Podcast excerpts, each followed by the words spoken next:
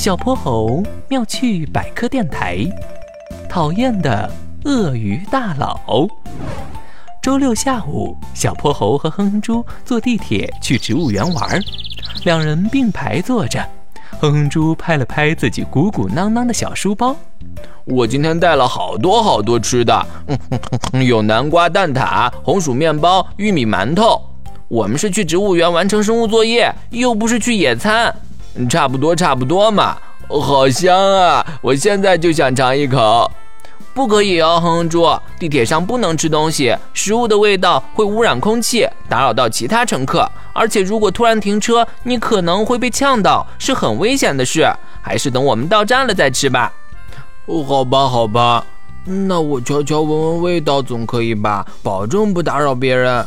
哼哼猪小声嘟囔着。这时，鳄鱼大佬挤开人群走了过来，他一屁股坐在哼哼猪边上，扯着嗓门打电话：“喂，是我啊！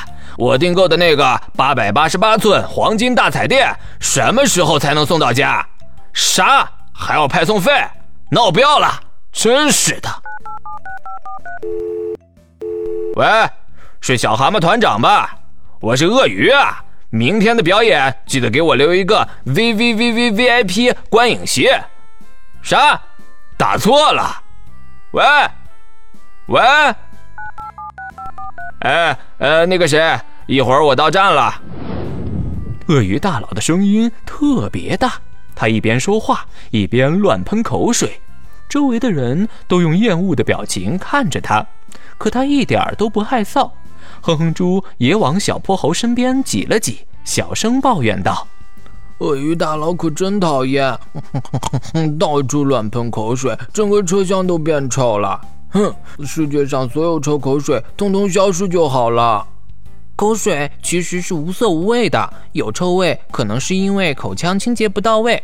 而且唾液可有大用处，它不仅可以帮助我们湿润和清洁口腔，还能不断移走味蕾上的食物颗粒，让我们尝到美食的味道。嗯，对了，唾液中还有能促进淀粉分解、增强消化的淀粉酶和有杀菌作用的溶菌酶呢。原来品尝美食还有口水的帮忙呀！但是乱吐口水也会把人体内的病菌传播到空气中。鳄鱼大佬也太不文明了，我们必须得提醒他。不要了，不要了，他看起来凶神恶煞的，一会儿打我们怎么办呀？我们马上就要下车了，还是再忍一忍吧。胆小的哼哼猪瑟瑟发抖。右边的鳄鱼大佬也不再打电话了，他把声音开到最大。外放起了搞笑视频，还掏出一把怪味花生丢进嘴里，嘎嘣嘎嘣的嚼着。哈哈哈哈哈！这也太好笑了！哈哈哈哈哈！嗯嗯嗯嗯，不行，那我们也得想个办法教训教训他。嗯，这样吧，我们嗯这样，然后这样，这样能行吗？放心，瞧我的。小泼猴和哼猪悄悄走到了角落里，一阵白光闪过，两人消失了。不一会儿，鳄鱼大佬忽然捂着嘴大叫起来：“哎呦，疼疼疼！呃，好疼啊！啊，嘴疼！哦，不对不对，是牙疼！哎呦，舌头疼！谁？是谁在说话？”鳄鱼大佬张开大嘴，疼得直喘气。仔细看，他的嘴里有两个忙碌的小黑点。原来是小泼猴和哼哼猪利用万能手表的缩小光线，把自己变小了。他们钻进鳄鱼大佬的嘴里，在舌头上蹦蹦跳跳，还把几颗蛀牙敲敲打打。小泼猴捏着鼻子说道：“我们是专门处罚不文明行为的天使。鳄鱼大佬，你在地铁上大声喧哗、乱吐口水、外放音乐，还吃怪物花生，对，这些都是不文明的乘车行为。”现在你要接受惩罚！啥啥啥啥天使？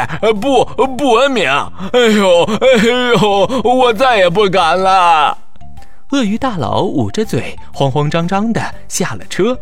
地铁里终于恢复平静。